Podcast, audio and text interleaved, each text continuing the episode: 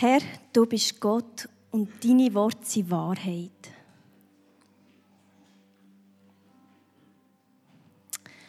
Oh ja, Herr, danke, dass du Gott bist. Du bist Gott, Herr, und wir ehren dich. Wir wollen dir wirklich unsere ganze Ehre zukommen lassen. Nur dir, Herr, nur dir.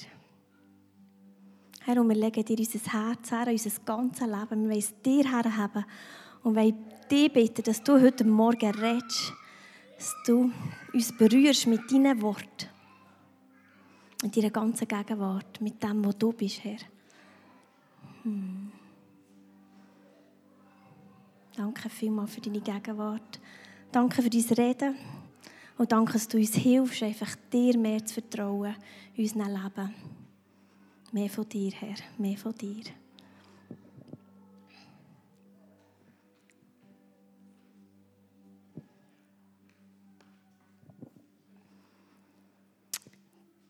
Du bist Gott. Du bist Gott. Das ist das Thema von meiner heutigen Predigt. Genau, ich möchte mich da mitnehmen in das, was mir Gott geschenkt hat. Die PowerPoint macht sich selbstständig, das ist noch zu früh. Aber jetzt geht oder wir können es gerade lassen. Ist ja gleich. Ich möchte mit euch etwas ähm, ausprobieren. Und dazu möchte ich euch bitten, was macht denn die PowerPoint? ich mache nichts. Kannst du es nochmal drücken? Ja, genau, danke. Also, ähm, ich möchte euch bitten, schaut mal das Auto an und überlegt, was kommt euch da in Sinn, wenn ihr das Auto seht. Und jetzt hoffe ich, es geht weiter. Was kommt euch in Sinn, wenn ihr den Hund seht? Und nochmal. Was kommt euch in Sinn, wenn ihr da die Erdbeere seht? Mir kommt Christa in Sinn. Jetzt bitte ich euch, tut heute das zweite, das dritte, so wieder hocken, schnell austauschen. Was kommt euch in Sinn, wenn ihr das Auto seht, einen Hund seht, eine Erdbeere seht?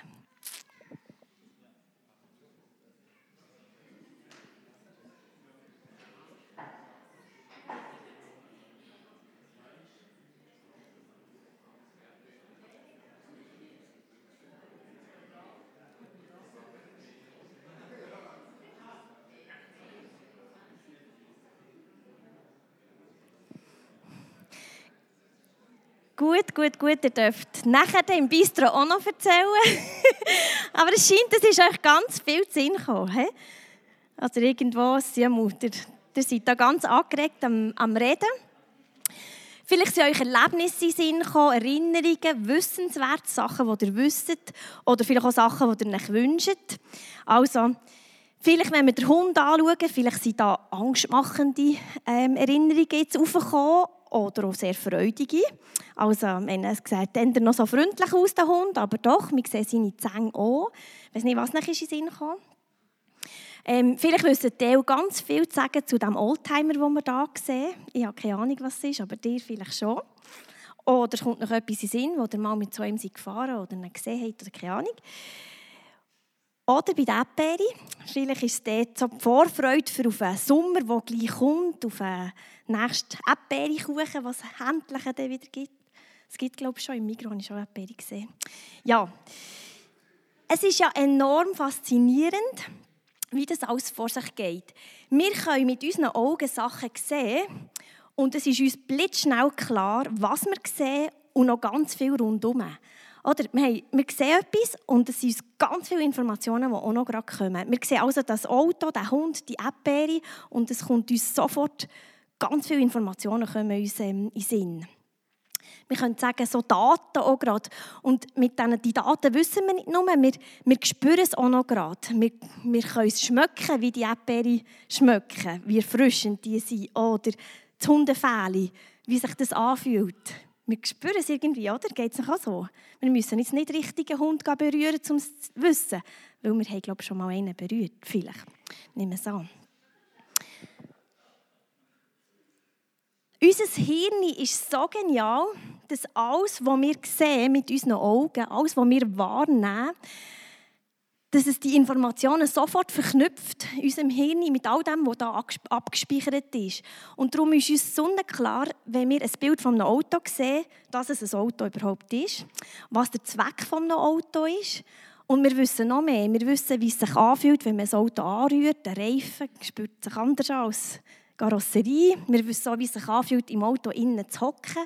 Und dann kommen uns eben noch Erlebnisse in Vielleicht von der letzte Fahrt in die Ferien mit einem Auto, was auch immer. Oder vielleicht auch etwas Schwieriges, der letzte Auffahrunfall, das kann als Kind sein. So Sachen können in Sinn kommen. Ganz viele Erinnerungen, Sachen, die da in unserem Kopf sind.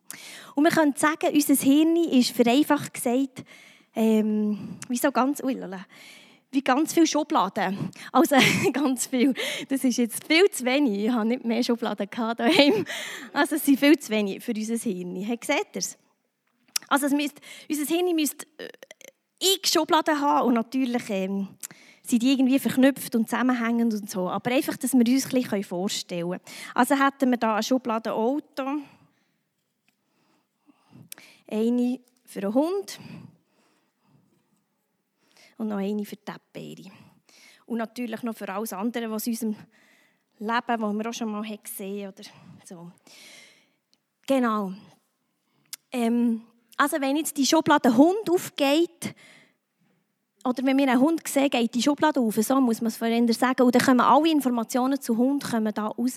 Das ist wie bei Google, wenn wir bei Google suchen, würden Hund eingeben, kommt ganz viele Informationen und Bilder werden uns da gerade geliefert. Also das ist alles in diesen Schubladen abgespeichert. Und diese Schubladen füllen wir uns, also füllen wir seit, dass wir klein sind. Also seit Geburt und vielleicht schon im Mutterleib, irgendwelche Sachen, die wir haben wahrgenommen, erlebt oder gesehen haben wir Sachen gespeichert in diesen ähm, Schubladen, auch Sachen, die wir gar nicht mehr wissen. Oder wir können uns ja nicht mehr alles erinnern. Also, ist, also unser Hirn ist ja riesig, aber irgendwo, sonst ging es auch nicht. Aber das ist irgendwo alles abgespeichert in all diesen Schubladen. Und Gott hat uns ja Sinne gegeben. Also wir sehen nicht nur, wir hören auch, wir können schmecken mit unserer Nase, spüren den Geschmack in unserem Mund, zu fühlen, zu tasten. All das hat geholfen, die Schubladen zu füllen. Also unsere Augen sehen etwas, aber es braucht auch unser Hirn, unser Gedächtnis, die Sachen, dass wir die Sachen erkennen können, dass wir die Sachen einordnen können irgendwo.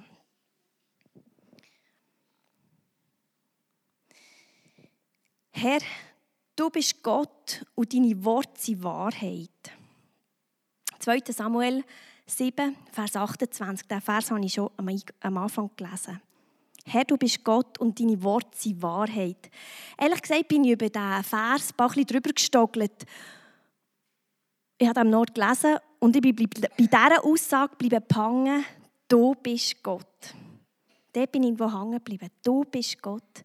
Und es ist im Fall der David, der das gesagt hat. Der David, der König von Israel, ein Mann nach dem Herzen von Gott. So lesen wir es. David war ein Mann nach dem Herzen von Gott. In ihm ist der Gedanke aufgekommen, dass er Gott könnte ein Tempel bauen weil er selber, der David, ist in einem Palast gewohnt, ganz schön. Und er hat plötzlich gemerkt, hey, Bundesladen und Gottes Gegenwart, die ist nur in einem Zelt. Und er hat es dem Nathan gesagt, dem Prophet Nathan, und der Nathan hat gesagt, ja, mach das. Aber in der gleichen Nacht hat der Nathan eine Botschaft von Gott bekommen, wo ihm Gott hat gesagt nein, der David soll es nicht machen. Und der Nathan ist zum David und hat ihm gesagt, was Gott gesagt hat.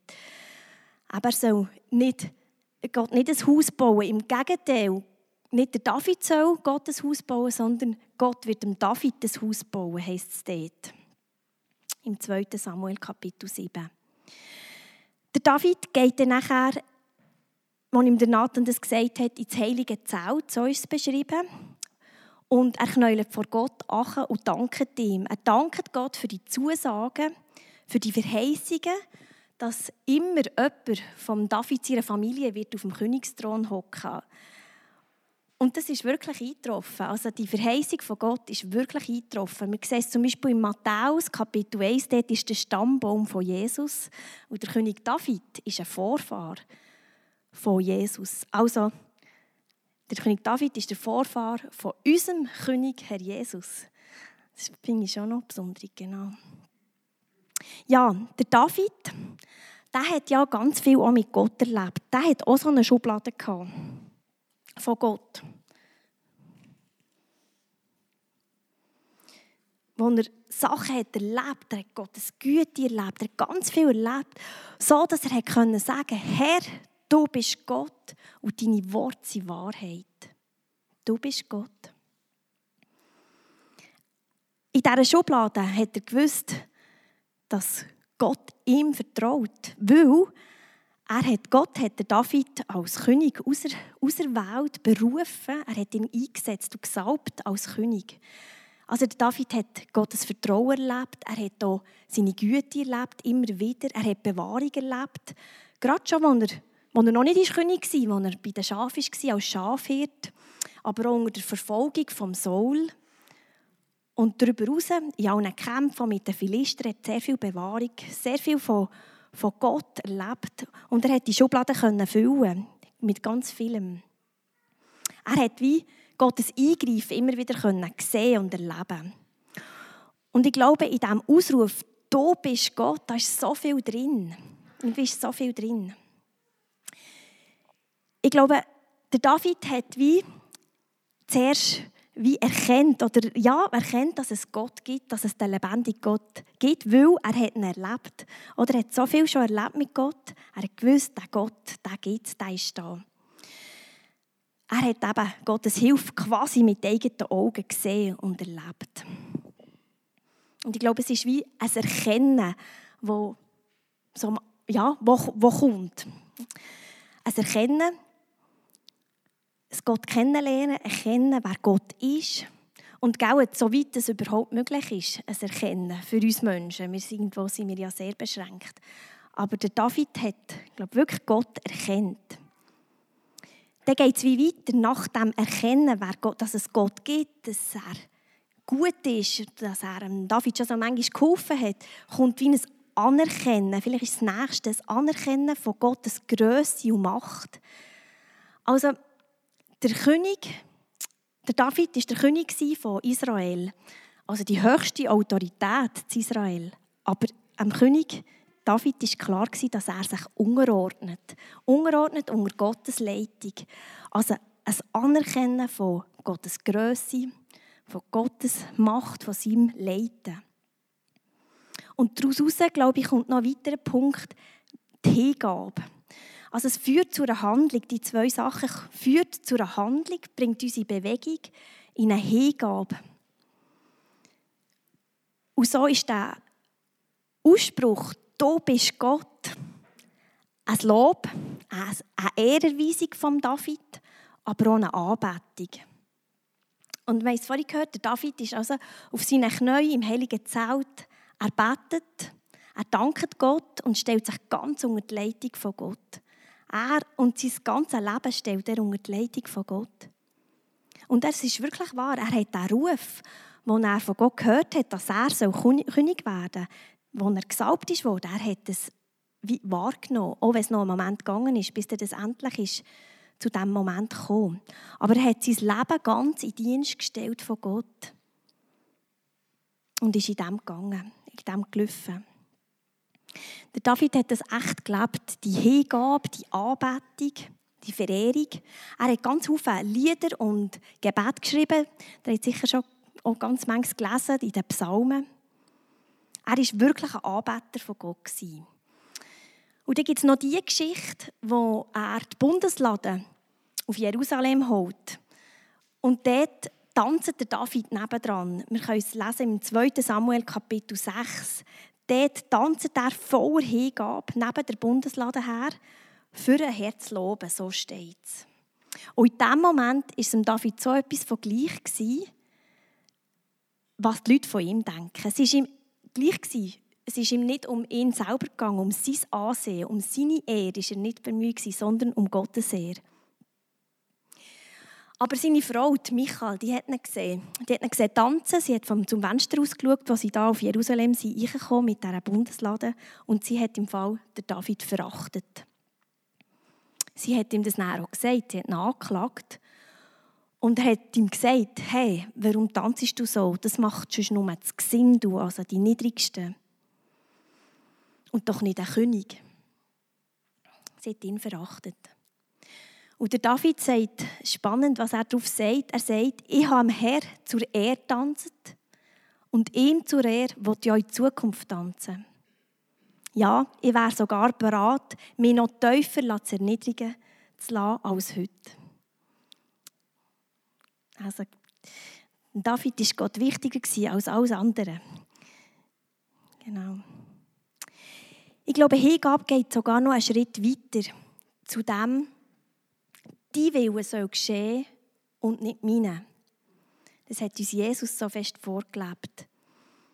Er hat ganz nach Gottes Willen gelebt und sogar Anfeindungen, Schläge, ja, bis zum Tod hin, das hat er alles erlitten.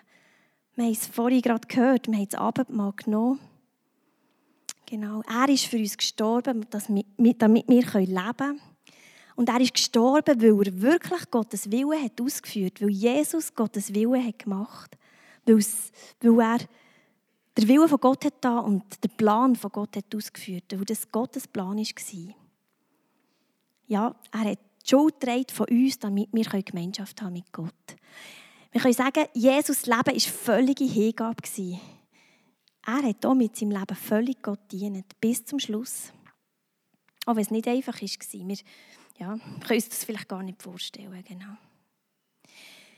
Ja, wo Jesus auf die Welt ist gekommen, ist irgendwo die Schublade, wo Menschen hatten über Jesus, wir haben da die unterste, die war leer. Da war noch überhaupt nichts drin.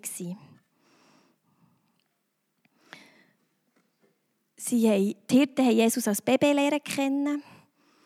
Und dann ist es weitergegangen. In den ersten zwölf Jahren wissen wir nicht so viel von Jesus, bis sein Dienst hat angefangen Und die Menschen sind dem Jesus begegnet. Nach dies nach kann man sagen, hat sich die Schublade gefüllt mit Informationen, mit Erlebnissen zu Jesus. Sie haben Jesus gesehen, sie haben seine Wunder gesehen, miterlebt. Sie haben gehört, wie Jesus, also sie gehört mit ihren Ohren, wie Jesus predigt, wie er geredet hat, mit welcher Vollmacht. Und sie haben ja seine Annahme und seine Barmherzigkeit haben sie erlebt, Menschen. Aber nicht alle. Nicht alle. Bei allen ist das Erkennen, das Anerkennen, die Hingabe wie gewachsen oder entstanden. Im Fall lange nicht bei allen. Also, es ist wie, die haben wie nicht anerkannt als Sohn von Gott. Es ist zu keiner Nachfolge, zu keinem Glauben gekommen, zu keiner Hingabe. Weil ganz viele von diesen Menschen, die Jesus persönlich begegnet ist, die waren selber von sich überzeugt. Gewesen. Sie haben sich selber in den Mittelpunkt gestellt und sie selber darauf aus, Ehre und Anerkennung zu bekommen. Und bei paar Menschen hat das Umdenken wie völlig gefällt. Und Jesus predigt das immer wieder, kehrt um. Es hat etwas Neues angefangen und viele haben es wie nicht gecheckt oder sind wie verhärtet und es auch nicht. Ja, da kommt plötzlich einer, ich weiß nicht, wie wir hätten reagiert die Schublade war eben leer. Wir haben heute ganz viel in dieser Schublade, die ganze Bibel auch noch gerade. Ähm, genau, die haben wie nichts wie gehabt und einfach eins nach dem anderen Informationen sind reingekommen. Aber bei vielen hat wie das gefällt, das können umdenken, das können loslassen von ihrem eigenen, vielleicht auch denken, was richtig ist und wie der Messias muss kommen. Es hat kein Buß, keine Reue stattgefunden über die eigene Sünde und eigene Fehlerhaftigkeit, eigene, ja, wir sind ja so beschränkt irgendwo, kein Glauben hat können wachsen und es hat keine Handlung stattgefunden, eben keine Hingabe. Im Matthäus ähm, Kapitel 16 dort fragt Jesus seine Jünger, wer glauben die Leute, dass ich bin? Und dann sagen seine Jünger, einige meinen, du seist der Johannes, der Täufer. Andere halten dich für Elia oder für einen Jeremia oder sonst für einen Prophet. Und dann fragt Jesus, und für wen haltet ihr mich? Und da antwortet Paulus, er sagt, du bist Christus, der von Gott gesandte Retter, der Sohn vom lebendigen Gott. Lies es noch gerade mal. Du bist Christus, der von Gott gesandte Retter, der Sohn vom lebendigen Gott. Also der Petrus sagt hier, wie der David, du bist Gott. Er hat wie die Informationen, die er in seiner Schublade hatte, haben wie das Erkennen wie geschenkt. Aber es geht weiter. Jesus sagt zu ihm, Du kannst wirklich glücklich sein. Simon, Sohn von Jona, hat Jesus gesagt, die Erkenntnis, seht ihr das erste Wort?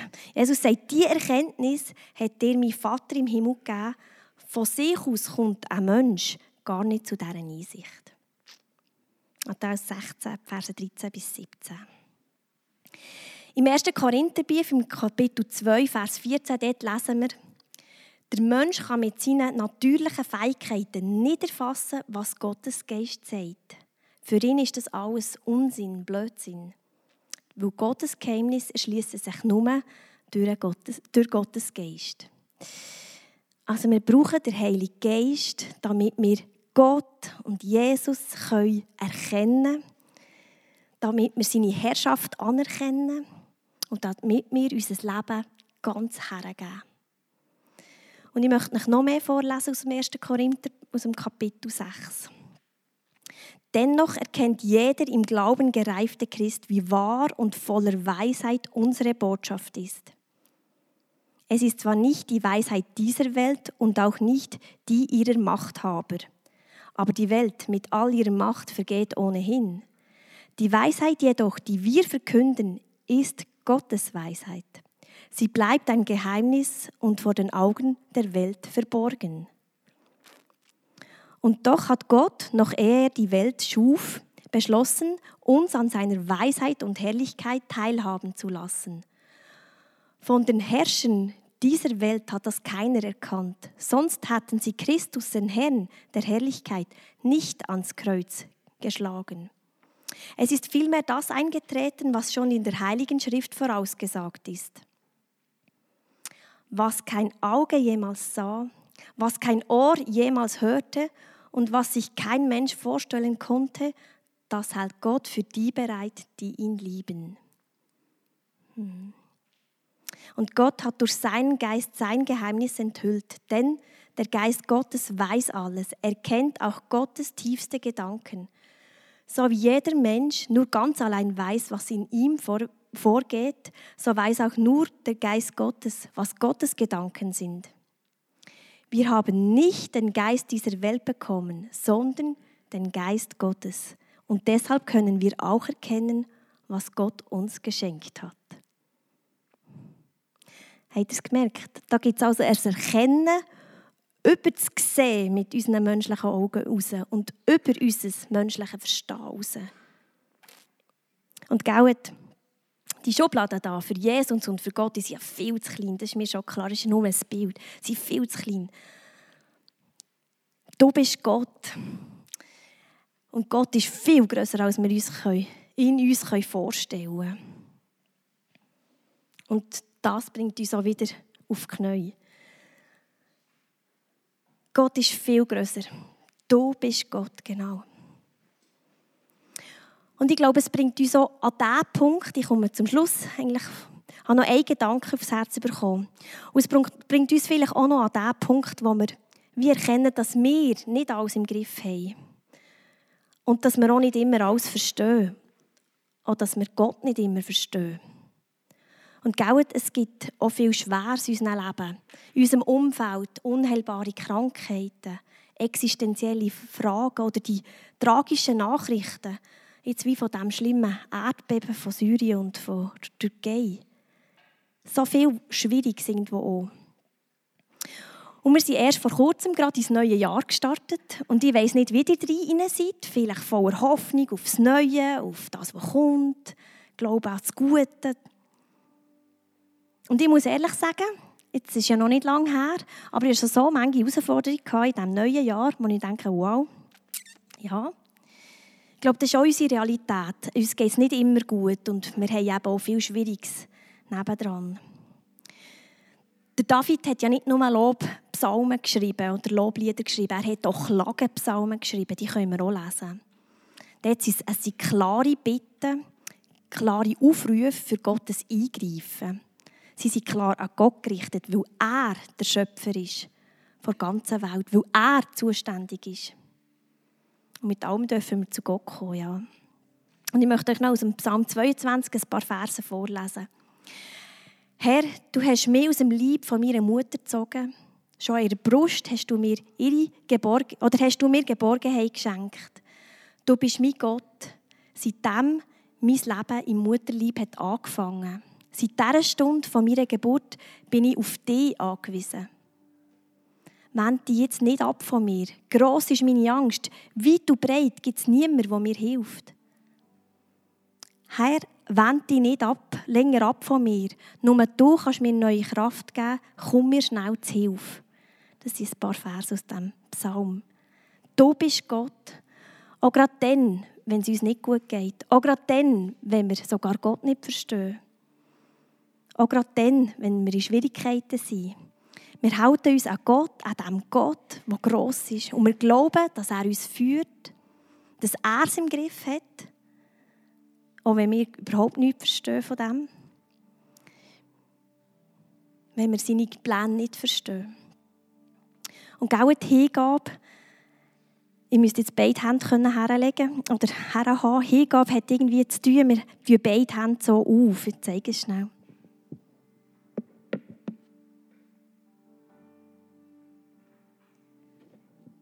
Und wenn wir das machen, dann ist es wie, wir lassen die Hand offen, dass Gott uns das geben kann, was er will. Dass er das rein in unser Leben, uns kann schenken kann, was er will. Aber auch das andere, dass er das daraus nehmen kann, was er will. Und das ist irgendwo schmerzhaft. Und irgendwie gehört es dazu, vielleicht mit dem «Du bist Gott», dass wir auch kapitulieren und sagen «Du bist Gott und wir sind es nicht». Du bist Gott und wir sind es nicht. Amen.